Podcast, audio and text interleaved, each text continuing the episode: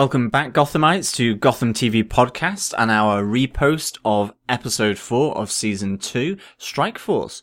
And we will be getting to see a new chief in charge of the GCPD, a new commissioner, RIP Commissioner Essen, but of course welcome, doors wide open, Ten Hut, to Commissioner Nathaniel Barnes, played by Michael Chiklis. So huge new character coming in. Maybe he will last longer than Commissioner Essen in his role. Who knows? But a new big character for the GCPD. Absolutely, yeah. This is our final repost episode of our reviews that we saw in New York over at New York Comic Con last year. So thanks so much for joining us. Thanks to all of our new listeners who've picked up the podcast since we've been reposting the episodes so far.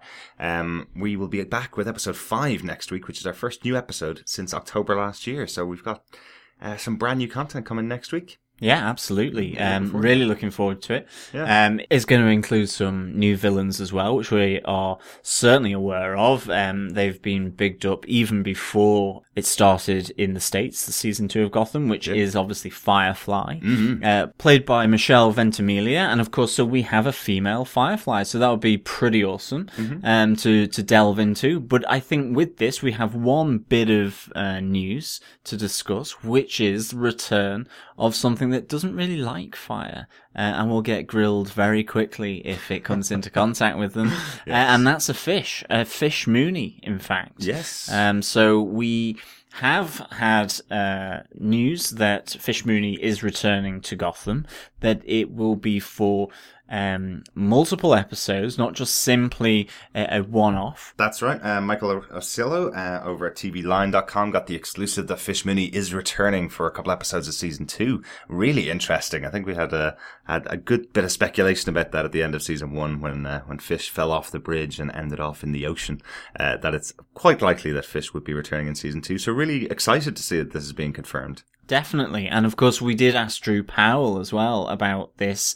And he certainly would love to work with Jada Pinkett Smith again. And so it looks like he will obviously get an opportunity here. I wonder how Fish will work back in. Obviously, massive rivalry with Penguin. The loyalty of Butch. Will he suddenly snap out of this allegiance to the Penguin and revert back to his old sort of best boss and best friend? Yeah. Absolutely. He really did save her. So yeah. And Penguin killed her, effectively, so there's definitely some kind of rivalry right there. So exactly. Yeah, really looking forward to seeing how she comes back. It'd be interesting. And, friend or foe of the GCPD, how will she work in there? Because obviously she's got a huge relationship, old flame with Detective Bullock. So that will be really interesting to see. She was one of the big kind of plot points that didn't get tied up completely. She just got pushed off a bridge at the end of Season 1, which was a fun little moment just before Oswald took on the reins of King of Gotham. So it'd be interesting to see what the Queen of Gotham has to say about that. So really, really interesting. And as John mentioned, we did talk to Drew Powell, the actor who plays Butch Gilzine, about that on one of our previous podcasts. Here's what he had to say. She was fun to be with, and I have no doubt we'll work together again at some point, but that was one of the biggest pleasant surprises of the entire first season for me. Absolutely. You've set me up for one of the biggest fan questions out there. Do you think Fish will return? I hope so. My hope is that this show has enough of a longevity that you can kind of re-enter some storylines. Certainly, she went into the river. She's a fish. She can swim. I don't know anything, but I sure hope to see her again somewhere down the road. Thank you again, Drew Powell, for that little snippet of our interview. You can find that full interview on gothamtvpodcast.com /iTunes. Just search for the Drew Powell interview. Have a look for that if you want to hear any more.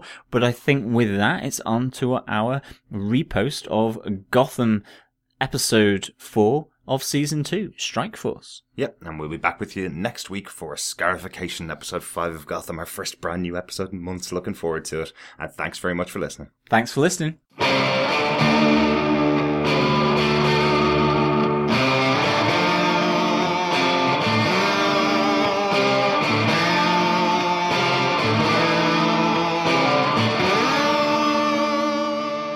Hey, this is Drew Powell. I play Butch Gilzine on Gotham, and you are listening to Gotham TV Podcast.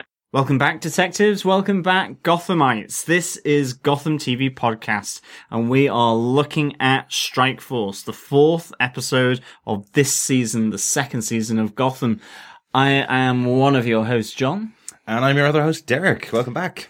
Welcome back indeed. We are pleased to introduce another Gothamite GCPD detective, or should I say captain to the force tonight, and that is Captain Nathaniel Barnes, played by Michael Chiklis, which was really cool. I was thrilled. Yeah, really good to see him again. Ten hut, John. Ten hut! Indeed. Like, this is one of the episodes that we caught in New York. Yeah, the final episode that we got while we were on our trip to New York. So this will pretty much be our last podcast for 2016 on the episodes of Gotham, unfortunately. Bit of sad news to start us out tonight, but we definitely enjoyed it and definitely enjoyed the episodes that we got out of New York. Absolutely. Unfortunately, Gotham over in Ireland and the UK is subject to a later start date, and it's not until 2016.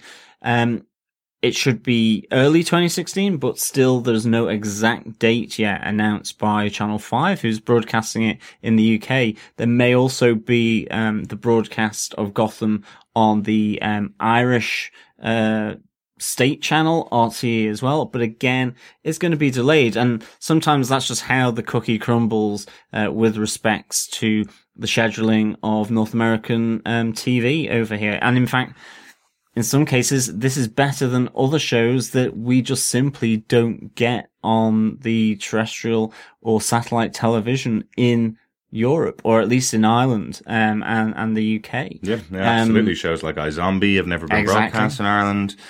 Constantine was only broadcast on Amazon, which is a channel only available in the UK. We've spoken about a lot of this before, but the one thing we want to say is we are delighted that we've been able to see the four episodes that we got to see while we were in New York. So worth the price of admission for New York Comic Con, really. Yeah, and it's, I mean, a little taster for our listeners, but also we hope that we've been able to bring a different perspective from some of the other American podcasts who are podcasting about this, a different eyes on the TV show from other podcasts. We've been thrilled to see it, and we will obviously be back closer to the start of Gotham in Ireland and the UK. Yeah, definitely. If you do want to find us, and make sure you subscribe to our podcast for Gotham, it's on gothamtvpodcast.com/iTunes. We'll bring you to the iTunes link, or you can get us on any good podcast catcher like Podcast Addict, Beyond Pod, tons of good podcast catchers out there. You'll find us on pretty much every one of them. Yeah, and also, whilst we're away from Gotham, we will still be on our at Gotham TV Podcast Twitter handle, but I hear the questions being raised. Derek, what are we doing whilst we're away from Gotham TV Podcast? Yeah, we have been covering the Marvel shows for Netflix over on our other podcast, Defenders TV Podcast. You can find that podcast over on Defenders TV podcast.com/iTunes for the iTunes link, and again just search Defenders TV Podcast in any good podcast catcher. Coming up in the next couple of weeks, we have the release of Jessica Jones, the second Netflix Marvel series, which we were lucky enough to see the first episode of in New York Comic Con as well. An excellent TV show. Really enjoyed the first episode and really excited to cover that again. So that gets released on November 20th, and the first episode of our coverage of Jessica Jones will be released on that day over on DefendersTVPodcast.com.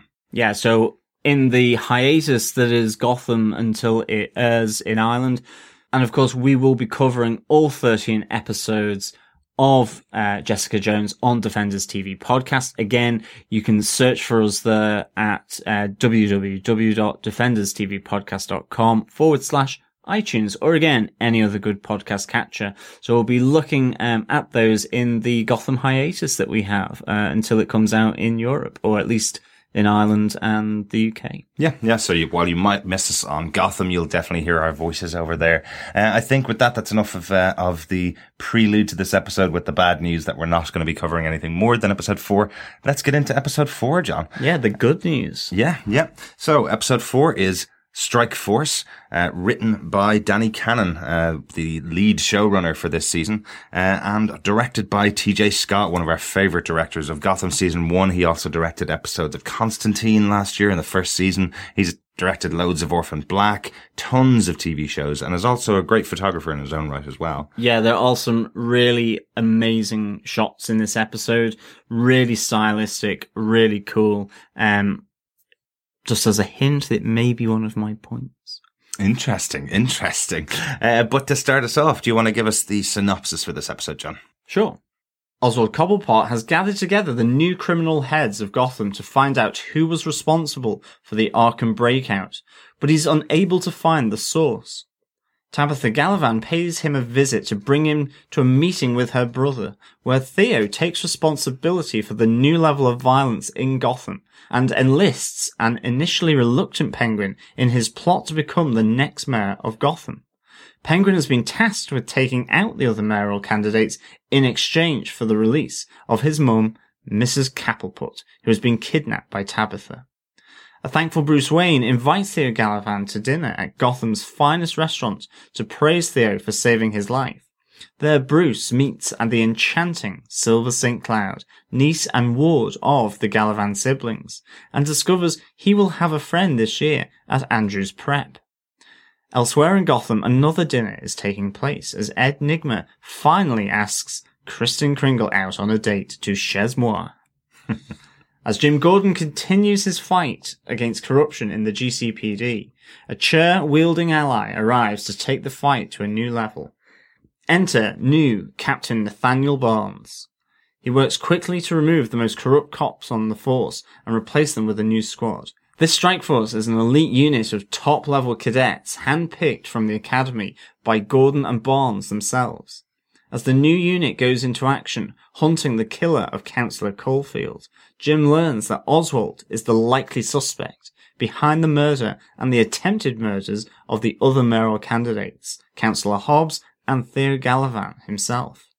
However, the first real mission that Captain Barnes has for the strike force sits uncomfortably with Jim, as it seeks to take out public enemy number one, the Penguin. Whew.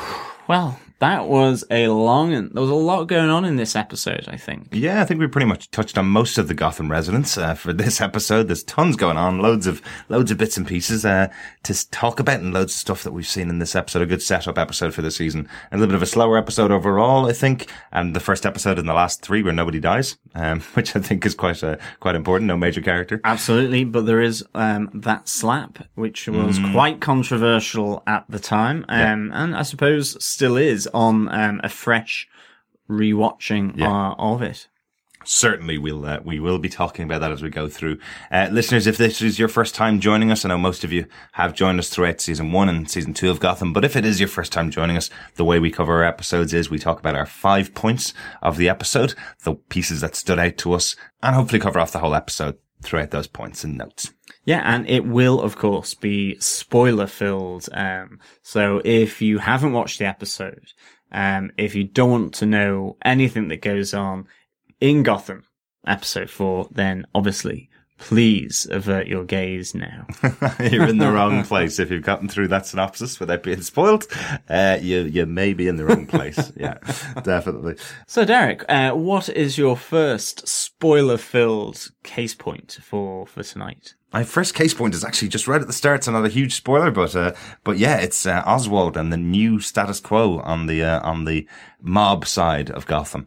Really interesting. It's kind of the first time we've seen Oswald surrounded as king of Gotham by all of the new heads of the crime families. Where we left them last season really was with Moroni's gang on one side, Falcone's gang on another side, Fish's gang on another side, and then Oswald coming up the middle with his crazies as well. What we see here is essentially the new players in town, who all look like extras out of Blade Runner, I thought.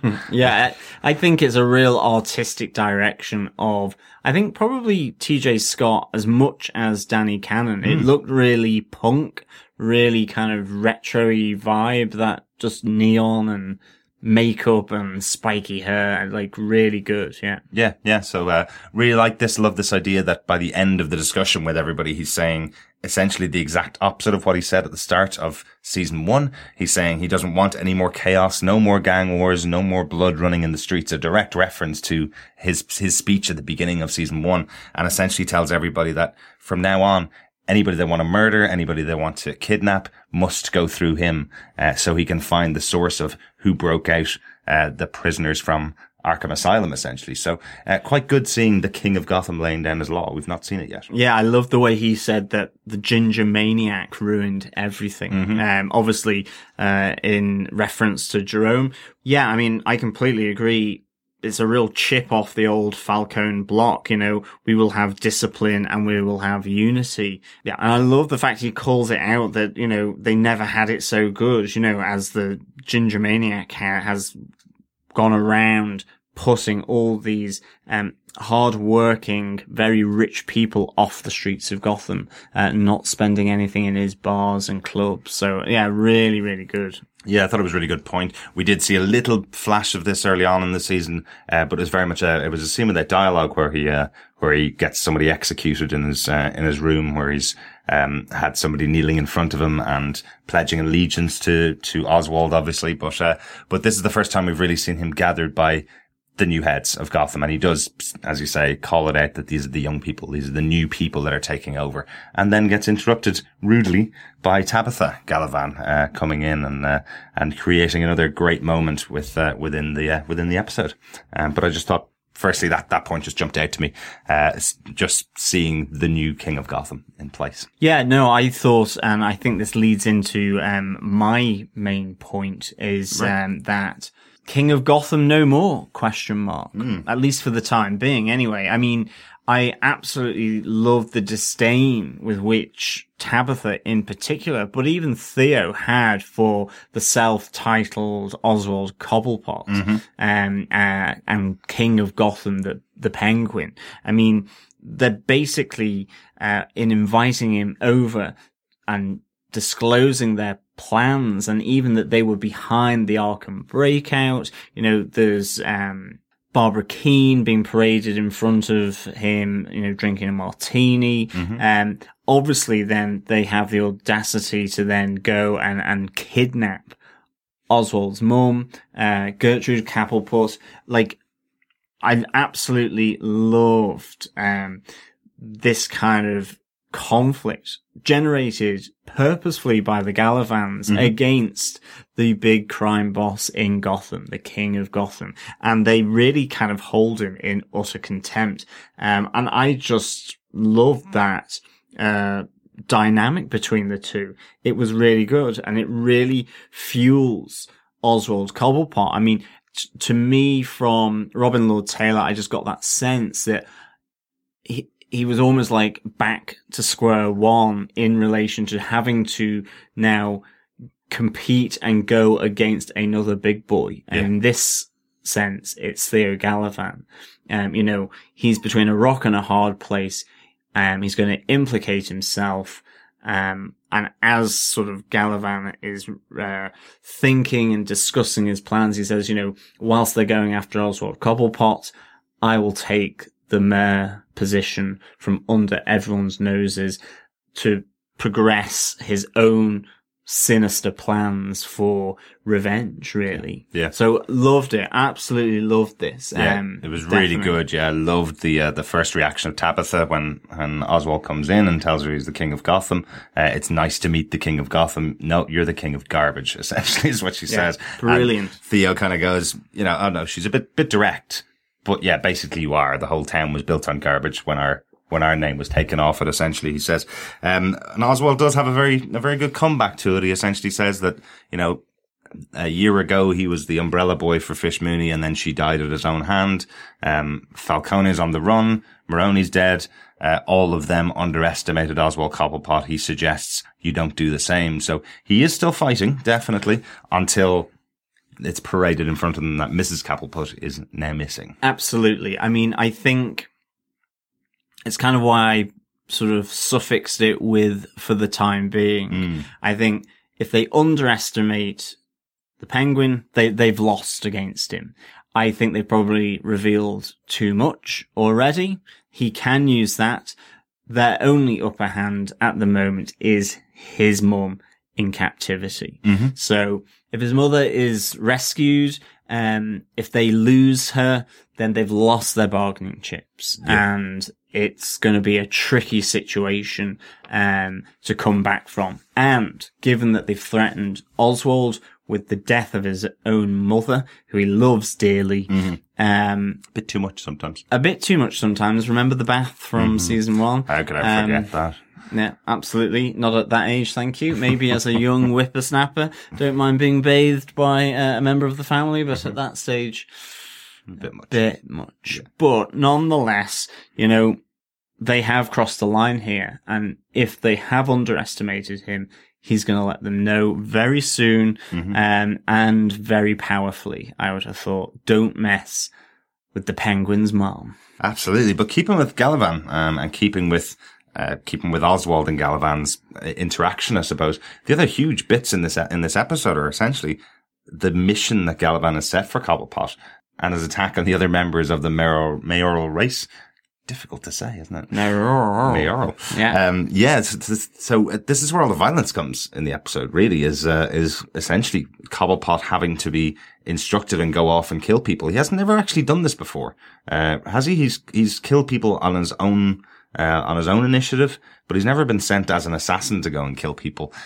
He does it for Caulfield and then uses Victor Zsasz to kill, or to attack at least, the future possible Mayor Hobbs. But there's a lot of violence in this episode again. We've talked about it before, the amount of violence that is in a show that's on between 8 and 9, and again, pushing the limits here with particularly the attack in Caulfield where, Oswald jumps on top of her and attacks her with a knife to the throat. Quite a tough scene to watch on an early evening program, isn't it? No, absolutely. But I mean, that is also Oswald's MO so far in Gotham, is the knife. And again, it's off screen. You get the blood on the window. So I mean, that's to me, I think, is fine. I think the thing here is that Penguin dislikes being put in this position where he is forced to do something that, quite frankly, now he is the mobster, the king of Gotham. It is not for him, unless he chooses to do so, to get his hands messy and to stick his hands into the mud. Mm-hmm.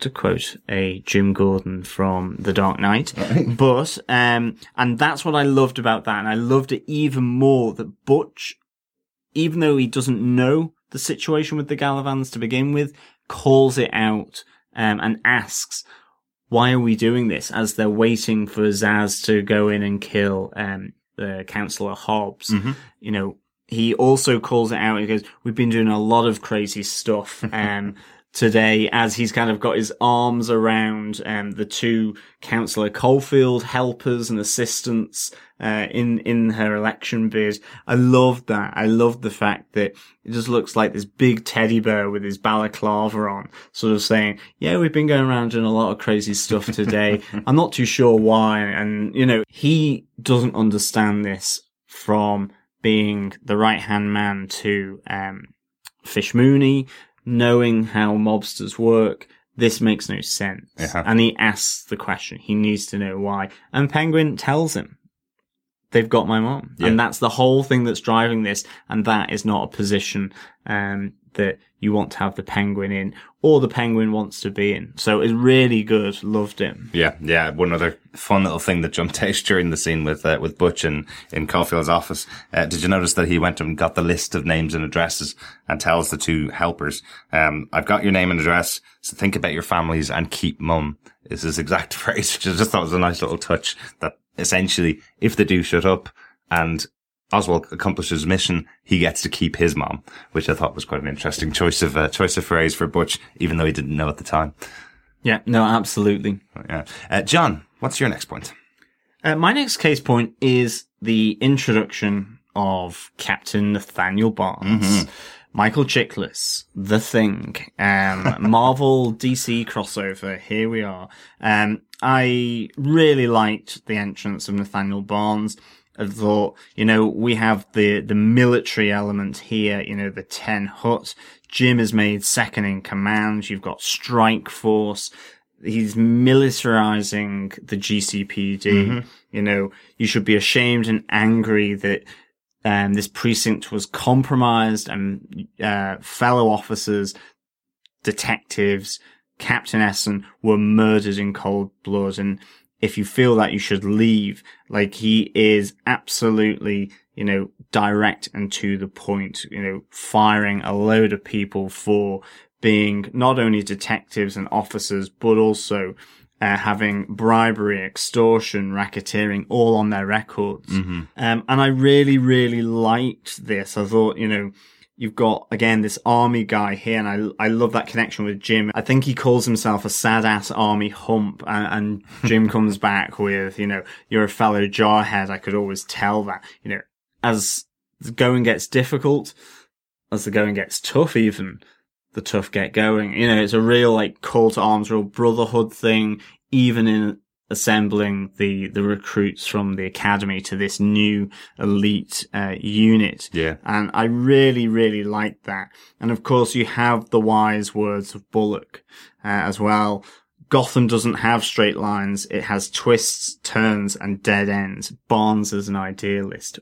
Will he survive? Is he able to survive by being this direct and this uncompromising in his vision to root out corruption and evil?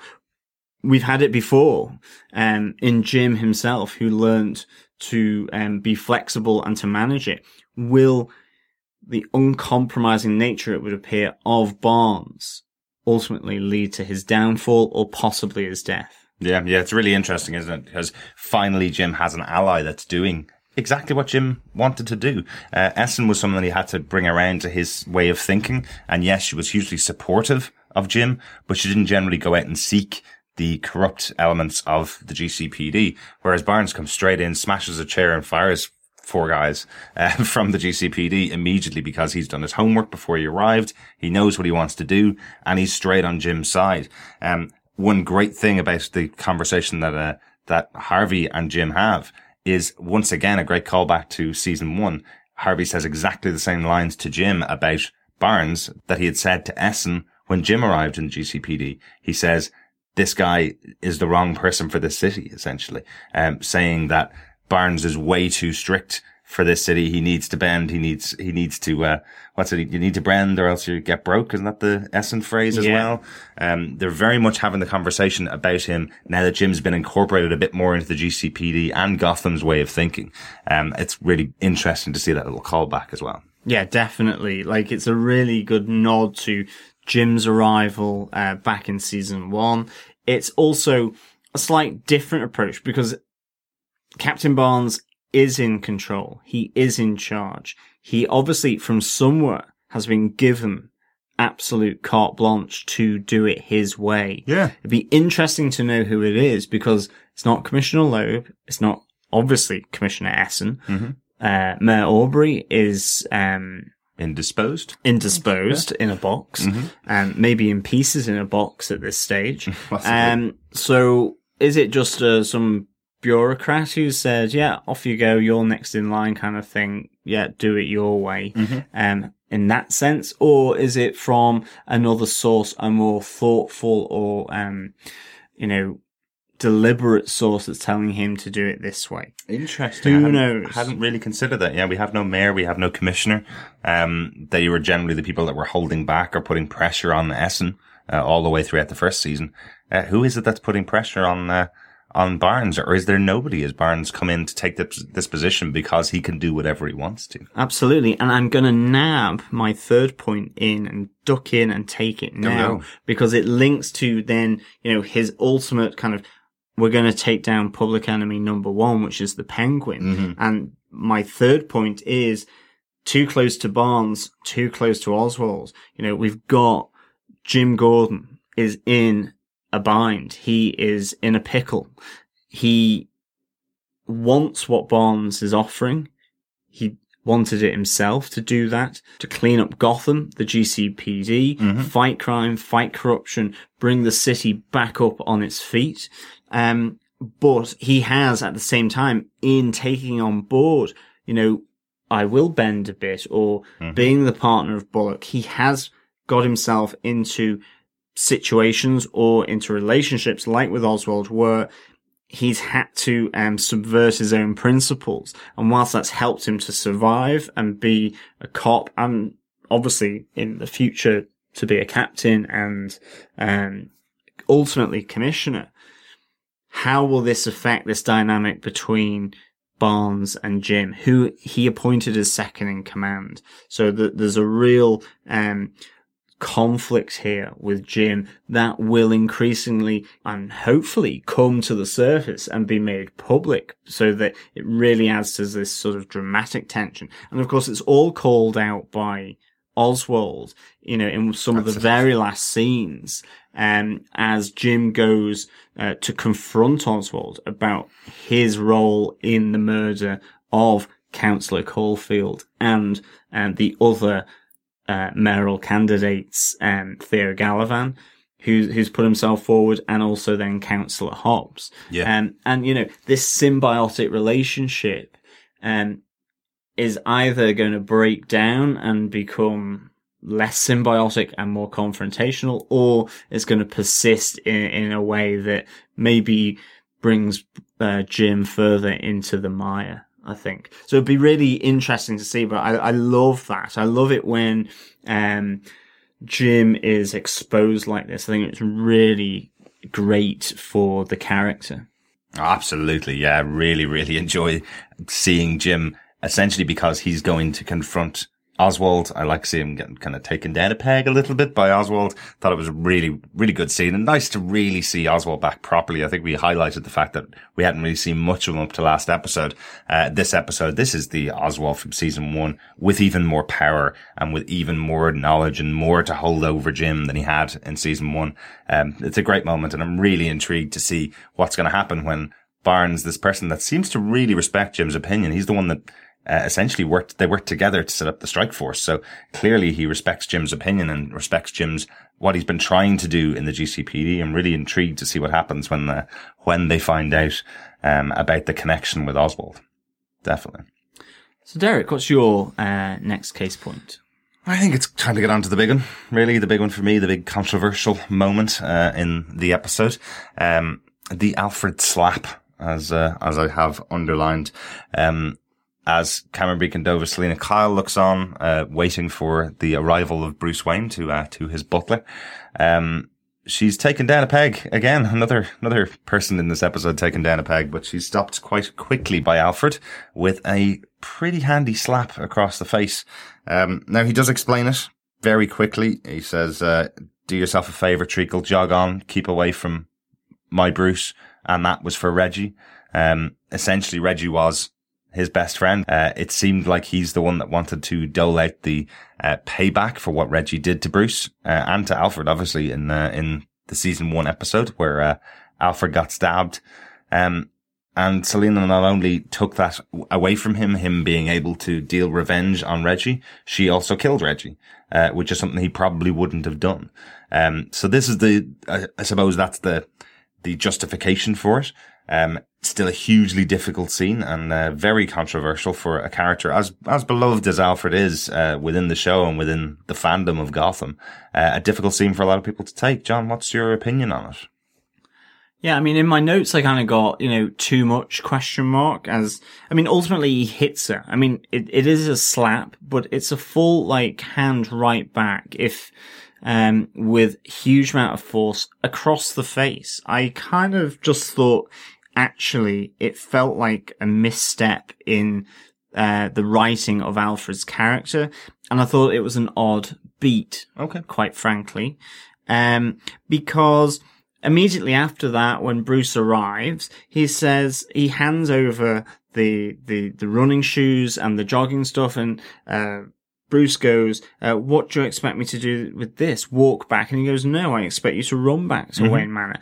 That kind of relationship between Bruce and himself, I think he would have a similar relationship with other people of the same age as Bruce, even though she's a street kid. And yes, I understand why he's done it, and I understand that he is an army man, but I don't really want to justify it too much. I can understand it to an extent, but if he wasn't going to kill Reggie and he was going to beat on Reggie, he would have done that on the basis that he was an adult, he was an ex-army, he also tried to stab him. Mm-hmm. And if he wasn't going to kill him, then he was going to make sure that either he didn't walk again or probably was sent down to the GCPD. In which case, he should have done the same with Selena, the young Selena Kyle. Or he should have just given her a real dressing down to the point whereby when you hear his words playing back in her mind while she's there sort of thinking on what he's said to her, and probably also the sting across her cheek, mm-hmm. that it's that she remembers and not the slap. I think, I just feel it's a slight misstep that Alfred would do this to a young Selena Kyle when he's very protective of Bruce as a young man. Even just the reason for Bruce going back to school was he was trying to protect him by smashing up the computer. He's very protective. And I know it's Bruce, and I know Selena's not Bruce, yeah. But I think he would still be protective of a child, and I don't think he would slap. I think he would tell her to clear off. I think he would certainly say, I know you killed him, I want to get you. Even if he tried to grab her, and she right. skips away across the wall because she skips down from the wall, then that would have made more sense. Maybe, as I say, it just seemed at odds with what I would have expected him to do. And that was as much of the shock as well as the hit or the slap. Right, interesting. I can see the point. I would never justify hitting a child, obviously, but this is a TV show. And I do think the impact of the slap is actually more important on the TV show. Never justify, obviously, hitting a child, especially one that's not your own and you have no connection to, but the frustration of Alfred with Selena on many, many occasions, you knew he's angry and aggressive. He's from the army. He doesn't know how to deal with kids. That was set up in many, many episodes of the first season. So this is kind of a reaction that his character would have in my mind. It's the wrong reaction in the real world, obviously. But in this show, it leads to the drama of, guess what? Kids get hit, and guess what? It's not right. But this is a drama, so they do have to show that sometimes. What happens to Selena is this drives her further down that hole. While she's out in the street, she feels even more alone than she ever did. It looked like she was waiting for Bruce to kind of have a little meet up and have a chat with him, because that's another friend, another member of the world that cares about her. And basically Alfred's just taken that away from her in the most severe way possible by hitting her and giving her the dressing down and telling her she's worthless. So once again, we see Selena pushed and sidelined away from another connection. So I think it's justifiable in the drama of the TV show, but I think it's a really surprising moment. I definitely didn't expect the moment to happen in the show. Yeah, I mean, I do want to say that within the context of a drama and showing violence, I'm not adverse to that at all. Whether it's towards adults, and to an extent, children, if it's justified within the context of the show, mm-hmm. and even potentially, between sexes, if it's justified with regards to the story and the show. I think you can debate that as to whether it's justified in Gotham, and I'm not entirely sure how much it is to an extent. I think you could have had Alfred being really threatening, grabbing Selena by the scruff of her neck and warning her to stay away, mm-hmm. chasing after her, saying, if I see you next time, I'll kill you myself or something, or you're going to the locker, to the GCPD. But for me, it just didn't feel right, because it actually did feel at odds with Alfred's character, that we've all grown to really appreciate within this show, between him and another young person. Okay, it's Bruce. I know he's his guardian. Absolutely. They've had their moments, obviously. You know, but he's, you know, I think, and maybe even just the threat of the violence would be more, you know, I'll give you a clip round the ear or a slap around the back of the leg or something like that. But I think it was just very sort of, jarring to see that happen. And it's interesting to see, it's interesting as an audience that we've seen the moment, but as the other characters around that are surrounding Alfred, didn't see the moment. The only person that has seen it is Selina. So I'm wondering, you know, is that going to be a reason? Will she talk about this with Bruce in some future episode? Will it be a reason for her to stay completely clear and have her own storyline completely for the rest of the season? Exactly. Who knows? You know, it definitely has the drama, and it is definitely something that was a huge talking point after the episode aired. And it is a surprising moment. Don't get me wrong. Seeing any child being hit is a very difficult moment on a TV show, regardless, whether in real life or in a TV show. Sorry. And absolutely seeing one of our favorite characters being the one to perform it is also difficult to see as well. So but I do think the fact that it was brought back later on and was dealt with quite well handled, definitely when she's sitting in the street hearing the voice of Alfred speaking to her as well, was really interesting too. And I'm wondering how much that will play out as the rest of the season goes on. No, exactly. But on off from the very controversial point, John, what's your next point? I also had that point as one of my five, but my next point is that Ed Nygma gets his woman. Yes, let's get on to some fun stuff. He has his date with Kristen Kringle. I absolutely think Corey Michael Smith doing Ed Nygma and the Riddler is, quite frankly, really fantastic. Oh, yeah. I loved him talking to the skeleton in the morgue. That's hilarious. Absolutely brilliant. I love the fact that his forensic science background means that in cooking he's using the same kind of principles to make the creme brulee and the little globules of sweetness or whatever that's going on top. Brilliant. He'd be good on MasterChef, wouldn't he? He really would. I absolutely love that. And again, I just thought the first date was brilliantly handled. I love the slip of the tongue where he says he's dead, and I love then him talking to Kristen Kringle about his other self who keeps him in check because he's such a klutz, and she kind of believes that, and I think I could believe that as well. Yeah. And I really, really like that, and I love the fact that she says, there's a voice telling me that we can get back to that point before you ruined it as well. You know, it's awkward. It's cute. I love the kiss. I love the little clink of the spectacles as they go in for this kiss. It's really great. And you know, finally, Ed Nygma has got his date. I think in addition to Corey Michael Smith and Chelsea Spack's performance and dynamic interaction in this scene, there were a few other things I think that really helped this scene along. You know, it was the cool industrial apartment that was awesome. Ed Nygma's got. I was like, I just love that. I want it. Yeah. And that is my dream penthouse. Maybe not quite as dark and green as that, but nonetheless, the greens and reds are awesome. I loved it. It was really, really cool. You could definitely tell this is an episode done by TJ Scott. He really adds some stuff to this episode.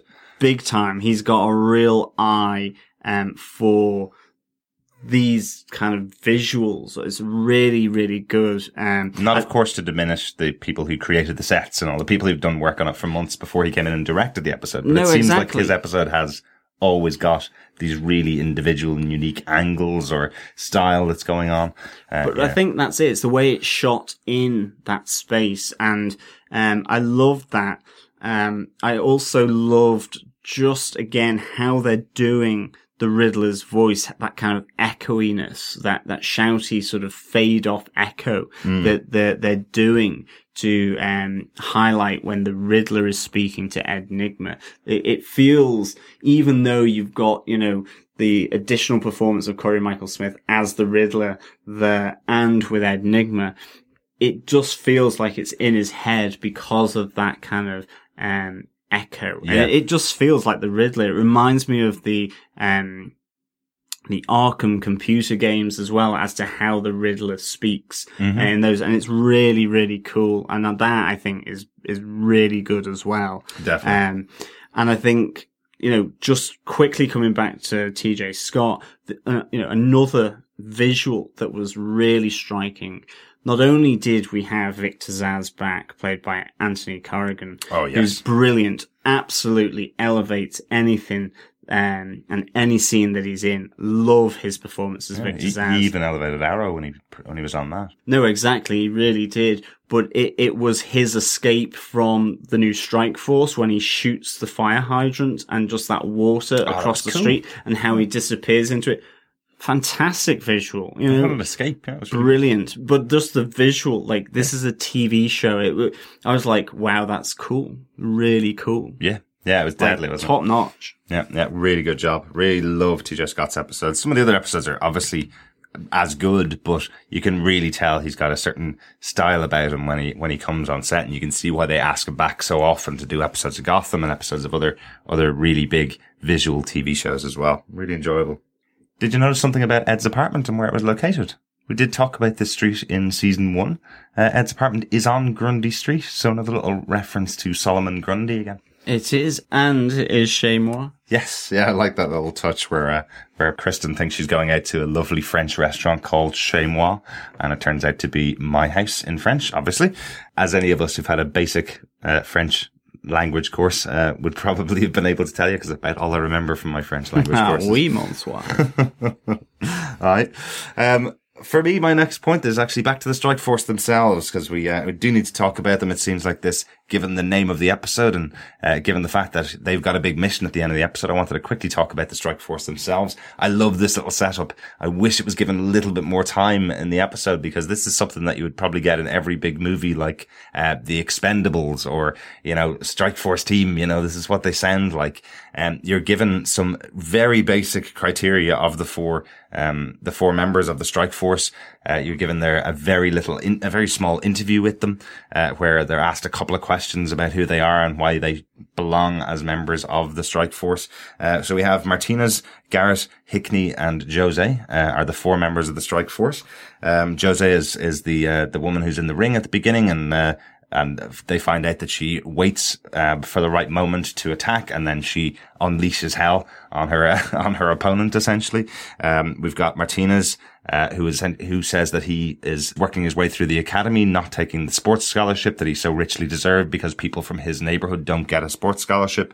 There's Garrett, who is a heavily qualified person, but wants to go through the academy because his father was victimized in Gotham and doesn't want to see it happen to anybody else. And then there's Hickney, who is the best shot in Gotham because he spent all of his time down the shooting range where his mom used to work. So really interesting little touches of characters. They've all got a different reason for being there, and they've all have a different history. I think in another episode with probably less going on with the members of our regular cast in Gotham, we may have gotten a bit more expansion on these guys, but hopefully in the next episode, when we see it in 2016, we'll probably get a bit more about each of these characters. No, absolutely. I loved as well the wise words of Bullock that he gives to them after their first encounter with Victor Zsasz, where I think it's Jose gets shot. And obviously she's got her Kevlar on, but he says, and they're all kind of like, you know, it's the first person who's kind of been taken down, injured, kind of, you know, winded, but has survived and lived to tell another tale. And Bullock says, you know, don't laugh at being shot. The next one essentially could be through your eye. Mm-hmm. You know, wise words from Bullock, straight to the point. Really like that kind of little interaction with, you know, the old seahorse, so to speak. I love that interaction with the old sea dog kind of thing with Bullock. I thought it was really, really good. So not the seahorse. Not the seahorse. He changed his sex, I think otherwise. Was it a mix of warhorse and sea dog? I think it may have been, yeah. But I loved that. I think the other thing that I found quite interesting was, you know, how Barnes justifies bringing these new recruits fresh out of the academy, because they're unbought. There's been no one there with, I don't know, a briefcase of money. No one there to put them on their payroll to get what they want. He says they're fresh. They're still with the faith in the system. You know, they have faith. And that is what we want to have, and we want to retain and capture that. And actually, for me, with this assembly of the Strike Force, this unit Alpha, I thought there was very much hints of that MCU element where, you know, it's a band of people that you can trust, that each other has one another's back, that they you know, aren't in the pockets of a mobster, of another criminal, and they have the same ideals as you. And I mean, I suppose it just, again, it brought me back to, well, where's the MCU? It's kind of the same ethos to an extent, maybe a bit more SWAT team-like. So it's nice in that sense, but it would be good if there was some interaction there. I know I'm harping on about this always, but I did like the touch for the Strike Force, though, that they report directly to Jim, and Jim reports directly to Captain Barnes now. So this is the ultimate, as you said earlier on, the militarization of the police force, which is really interesting given what's been going on in the US this year with the militarization question over the police force, with incidents like Ferguson in the US earlier on this year, and the suggestion that the police need greater and greater access to quite high grade weaponry, to army level weaponry on the streets of the US. So I think that the writers are definitely making a commentary about that kind of militarization of the police force and what it would take when you do have a city as corrupt and as destroyed as Gotham. Would that be enough to push you over the edge to allow the police to have weapons that an army would have in your local town, essentially? So, interesting idea. I'm sure we'll see that play out more when we see episode 5 next year, when it returns to the UK and Ireland. So, John, what's your final point in this episode? My final point is a quick two-parter. One is we have the introduction of Silver St. Cloud, the ward of the Galavan twins, or siblings. And it's also, you know, to what extent is Theo Galavan going to use her to influence, to, you know, corrupt the young Bruce Wayne? They're going to go to the same preparatory school. There's obviously some designs on Bruce's family, the Wayne family. You know, Theo kind of gets his foot in the door emotionally with Bruce by talking about the murder of his parents, of the fact that the police and the GCPD haven't actually been able to solve the case yet, despite them being two really prominent members of society. So, like, this is real manipulative stuff from Theo Galavan towards the younger Bruce Wayne. Absolutely, and definitely, as we can see with pretty much every other character that Galavan meets up with, he knows everything about Bruce. He's done his homework. Yeah, big time. And I think, again, the other part about that scene, which I really enjoyed, again, was just the location, that restaurant, or that location underneath the arches of one of the bridges there coming off, presumably Manhattan Island. Absolutely great setting. Again, brilliant use and framing by TJ Scott. And again, to be honest, for me, it really just also reconnected me with the GCPD precinct as well. You know, Nathaniel Barnes talks about it being 100 years old, having seen a lot of stuff go on in it. You know, loads of perps that have been arrested in the precinct and so on. I absolutely just, it connects me back to the sets, and the locations were a real big feature of this episode for me. Along with, you know, as we've already mentioned, the industrial, cool looking apartment of Ed Nygma's. Yeah, absolutely. You mentioned about Silver St. Cloud. That was my final point. The introduction of Silver. Wow. Bruce is taken by her so quickly. I think, Theo, if she's the ward, or if she's a niece, or if she's a hired, attractive young girl, which you could possibly be. He's picked the right person for Bruce. He gets distracted almost instantly by the girl dancing in the fountain outside. Nice little reference there to, I think, the Dark Knight trilogy with the two models that were dancing in the fountain of the restaurant. Do you remember that in the Dark Knight? Yes. With Christian Bale's Batman, or Christian Bale's Bruce Wayne, in fact. A nice little touch there, I thought, from TJ Scott, or from Danny Cannon, to reference that. But yeah, Silver really has taken a fancy to Bruce, or takes Bruce's fancy very quickly. A nice little touch that they're both in the same school together, and Bruce is back at Andrew's prep. So that's quite cool to see him back there. Hopefully we'll get to see, as we mentioned before, some of the other characters we saw in that preparatory school last year. Yeah, and they both have second homes in Geneva. Yes, yeah. So definitely a lot of connections there between the two. Interesting to see what the plan is with Silver, because there definitely is one. She's not just being presented as a possible love interest for Bruce. There's definitely some plan for Galavan. Damn you rich kids with your second homes in the Alps. That would be pretty awesome. If they're able to buy them, usually they're only kept available for people from the Alps, aren't they? Yeah, that is very true. Certainly was the case in Zermatt, just by the Matterhorn. Fabulous city.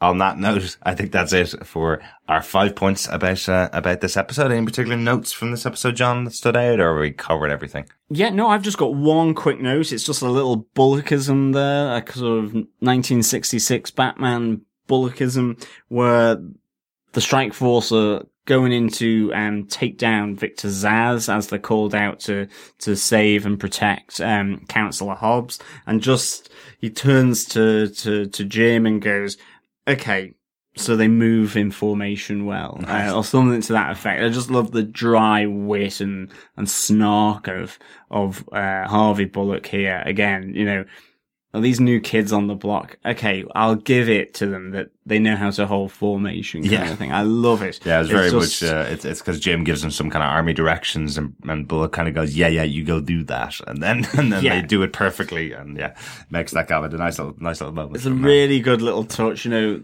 the old school, new school kind of thing. Really, really liked it. Yeah. Love the closing of this episode, and mentioned it in my points, but I love that it's got a really gothic looking Oswald Cobblepot, who's becoming more and more creepy looking as the season's been going on, sitting in front of a huge gothic fireplace, screaming into the fire because Butch hasn't been able to find his mom. A nice, excellent moment for the end of the episode, I thought. Yeah. Yeah. So, John, overall, what do you think of the episode? I am going to give this 3.5 ginger maniacs out of 5. I thought he survives into another episode. I know. The spirit of Jerome lives on through Oswald Cobblepot's use of the term ginger maniac.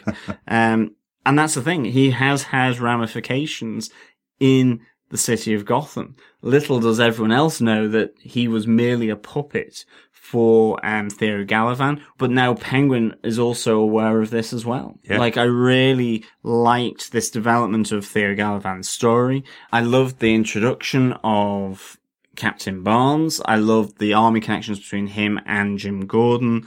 I thought that was really good as well. Obviously, the Strike Force. I thought locations and sets here were amazing. Some of the shots that TJ Scott does are really cool. I thought, as well, the fact that Ed gets his woman in Kristen Kringle is a really nice payoff. Oh, yes. I love that it was a slow burn and that we've got that payoff. And I think the tension, the animosity, the disdain between, and what's brewing between the King of Gotham, Oswald, and the Galavans, especially with poor Gertrud Kapelput, kidnapped, is really, really good. For me personally, the Alfred hit of Selina was a slight misstep in terms of the writing. For me, for that character, but that's just my opinion. Other people may think that it was okay and it was justified, and that's fine. Yeah. But I think this was a nice little episode. I'm really looking forward to seeing how the Strike Force develops over the next few episodes as well. Obviously, it's going to be much later on, but for me, this was a solid episode of Gotham. Really liked it. And so that's why I give it 3.5 Ginger Maniacs out of 5. I'm probably not as sold as much on this particular episode. I thought it was a big setup episode. It struck me, I think, after I'd watched it, as to why it wasn't shown at New York Comic Con. This is definitely not the episode that you show to people to encourage them to watch the show. It's something that you show to people who already watch to get them prepared for next week's episode, is the way I feel. It's kind of a 3 out of 5 for me, if I'm to give it a rating. There's a lot going on, but it's a lot of setup for things that are going to happen in the future, and a lot of dealing with characters that we've been watching for over a season and a bit now, over almost 30 episodes really, at this stage. So there's some great stuff that happens to the characters that we love, and some introductions to characters that hopefully we're going to like in future. Great to see a new ally for Jim.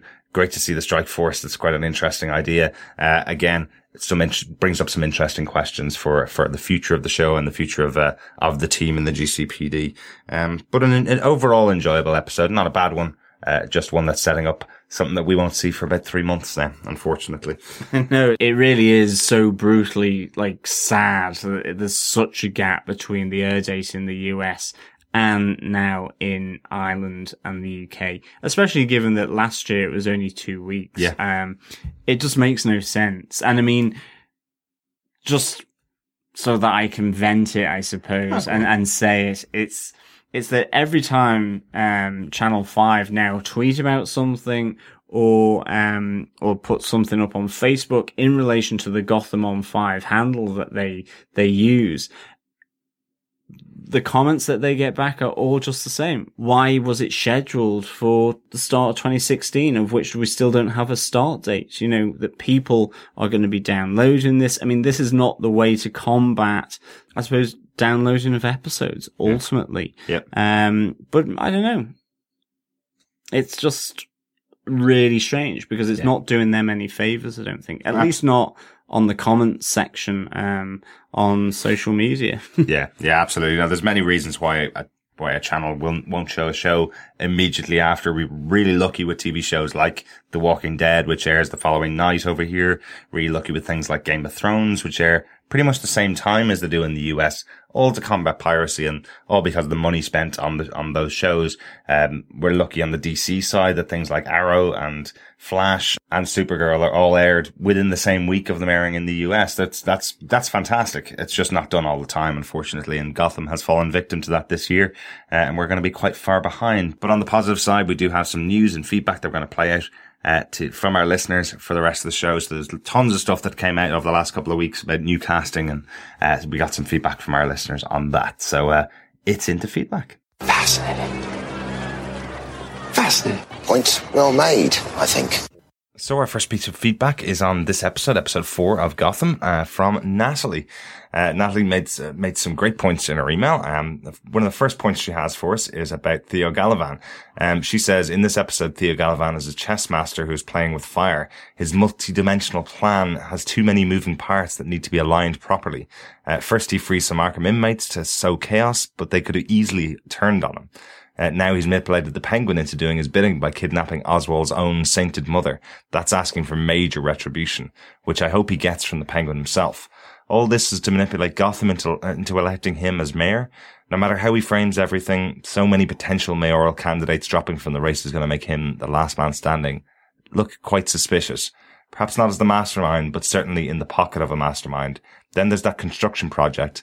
It would be a monument to ethics violations if it ever gets completed. There must be a few potential historic buildings under its footprint. He can't charm or buy off or kill all of the activists and advocates for the neighborhood without raising more suspicions. Yeah, no, I mean, definitely, Galavan is treading a thin line with the Penguin. As soon as one of those pieces fails to move, as you say, as the chess master, or it topples over, Oswald knows he was behind Arkham and was asked to do his bidding for the sake of protecting his own mum. So Galavan, maybe unwittingly, and maybe he has, as we were talking about, has underestimated the Penguin, and you do that at your peril, as Oswald says. Definitely, I think that the fact that Hobbs survived the attack by Zsasz certainly means that Galavan as a mayoral candidate is will look less suspicious. You know, he can't be the only person to run for the position, otherwise that would look certainly suspicious. So I reckon he's savvy with that. Yeah. And then for me, in terms of the construction project, I just kind of thought, well, this is Galavan Towers versus Wayne Towers, in relation to the skyline. That's what it felt like to me. And it definitely looked like something out of Joel Schumacher's Batman, the particular model that they had with the neon building right in the middle of the model. But I think this also harked back to then the meeting between Moroni and Falcone with regards to Indian Heights and the Arkham project, you know, why they want that particular area of Arkham. You know, it felt a bit like in that vein to me. So it'll be interesting now to see really how this kind of takes shape, really, definitely. Yeah. Natalie also speaks about Captain Barnes, says he made a great entrance. He certainly means business. We've gone from a war within the Gotham mob to a war on the mob. Gotham does its version of the Untouchables, complete with declaring Penguin public enemy number 1, with the added modernization of making Unit Alpha part SWAT or tactical team. One of the questions hanging over the show when it began last year was, how would a rookie Detective Gordon rise to his destiny as commissioner? We now have a solid part of that answer. Even moderate success with a short-lived strike force is a resume or CV builder. Best case, Barnes himself rises to commissioner, taking Gordon as a trusted second. I definitely like that theory. Absolutely. I really hope that it's not short-lived with regards to the strike force, but I think it will be, just by the sort of, as you say, the very tactical team nature of it. It's kind of having to write episodes that are based around a SWAT element or tactical team. It might start to get them through a particular vein or of storyline in order to shape that type of story. I mean, I would love to see that kind of merge with the MCU and ultimately be consumed by the MCU.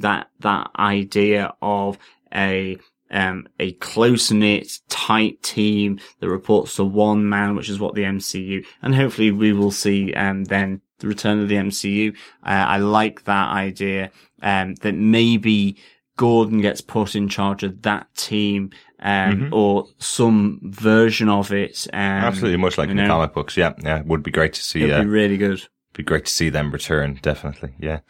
And finally, Natalie says, hands down, my favorite part was Alfred's quip to Bruce.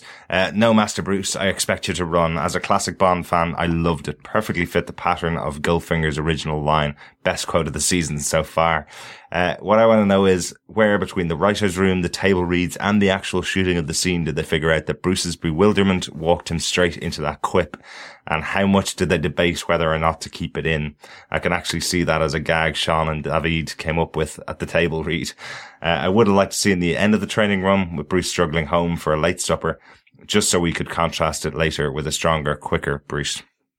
Really good scene. Definitely really enjoyed that. I actually, now you say it, it does sound like the classic Goldfinger original line in terms of how it pitter-patters, and certainly with Spectre just out here this Monday, whilst we're recording this, it's perfect timing, really, to have that kind of classic Bond delivery to that line. I absolutely thought that was a great quip, and I think for me, on the basis of the podcast we've just done, to me that is Alfred, that type of line.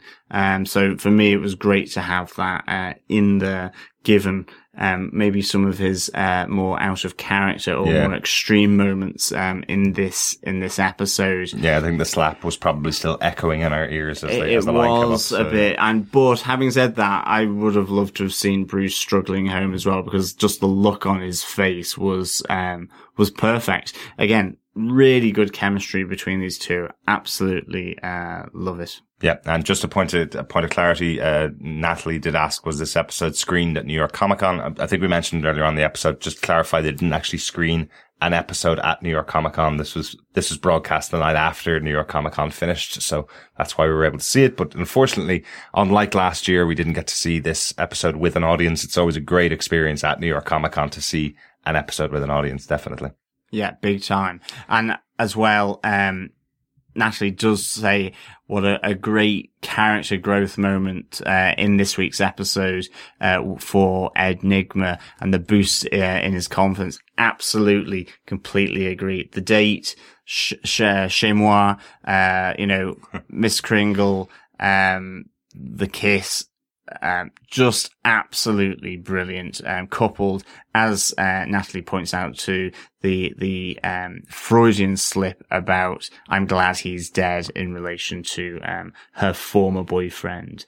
Really good dynamic between those two actors. Loved the setting. Loved every part of that, and a real good payoff. It just shows you long story arc. Long character development and growth, and it almost makes it more wonderful to see it happen for those very reasons. Absolutely.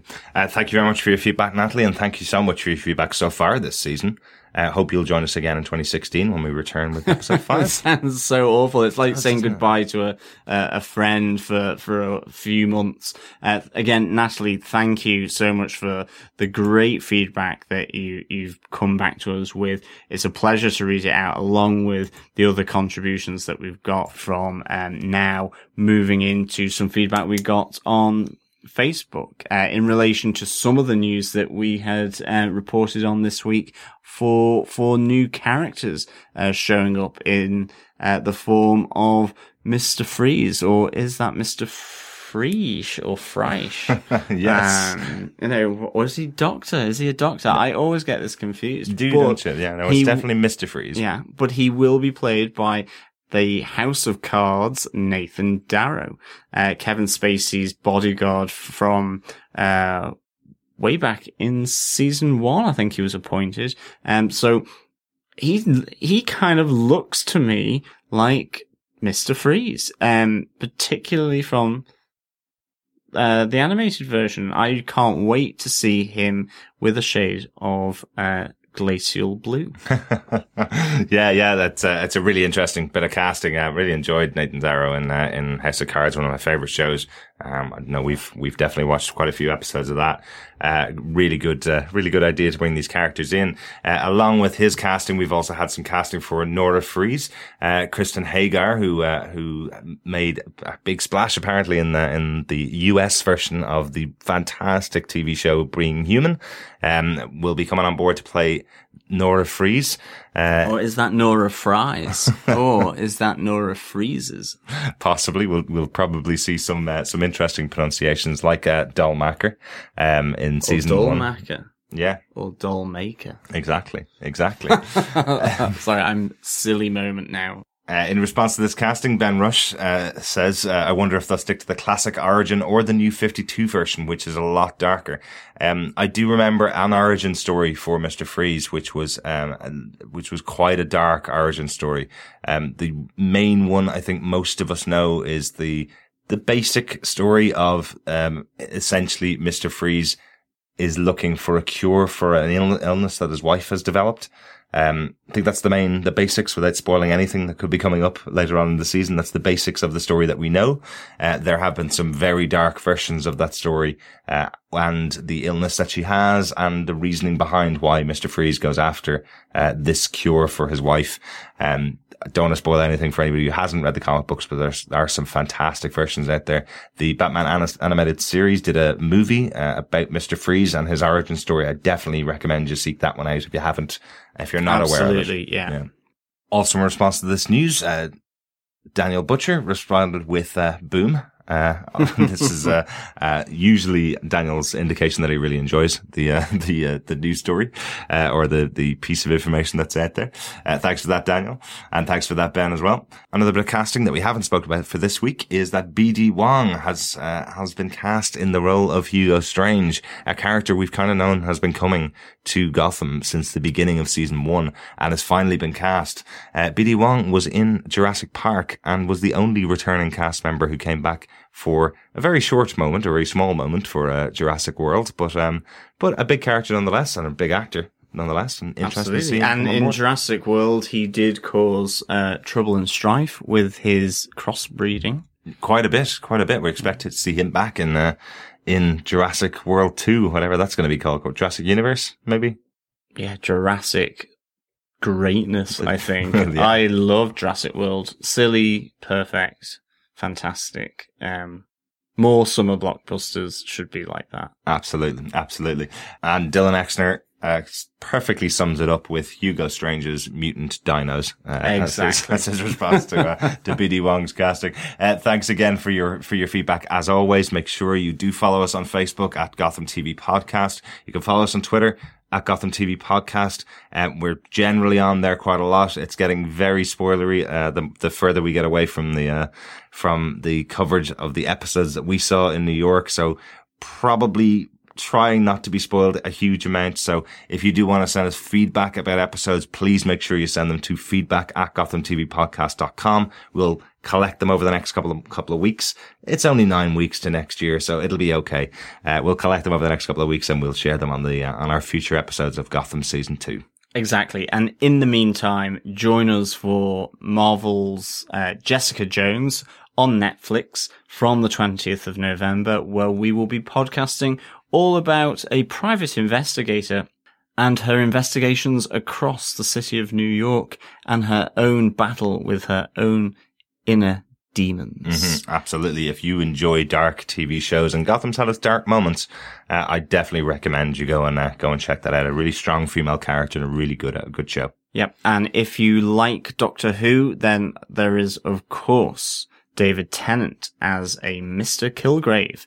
And all we can say, based on what we saw at New York Comic Con, is that for a very small amount of screen time, and I mean minuscule, if barely on screen physically, he packs a huge punch and impression on that first episode. So we can't wait to cover these 13 episodes, but please join us at DefendersTVPodcast.com/iTunes for all Jessica Jones kicking off from the 20th of November. And of course, you can tweet with us at DefendersCast on Twitter. Yeah, tons of links there for you. Loads of links to remember. Absolutely. Remember to jot them down with a bit of pen and paper. They'll all be in the show notes, don't worry. But as always, thank you so much for joining us. Really, really good to talk to the listeners, to talk about our enjoyment of the episode so far. Disappointed that we won't be seeing any more for the next couple of months, but it's not that long. We'll get together again very soon. Yeah. Thank you so much for listening, and we will see you in 2016. Bye.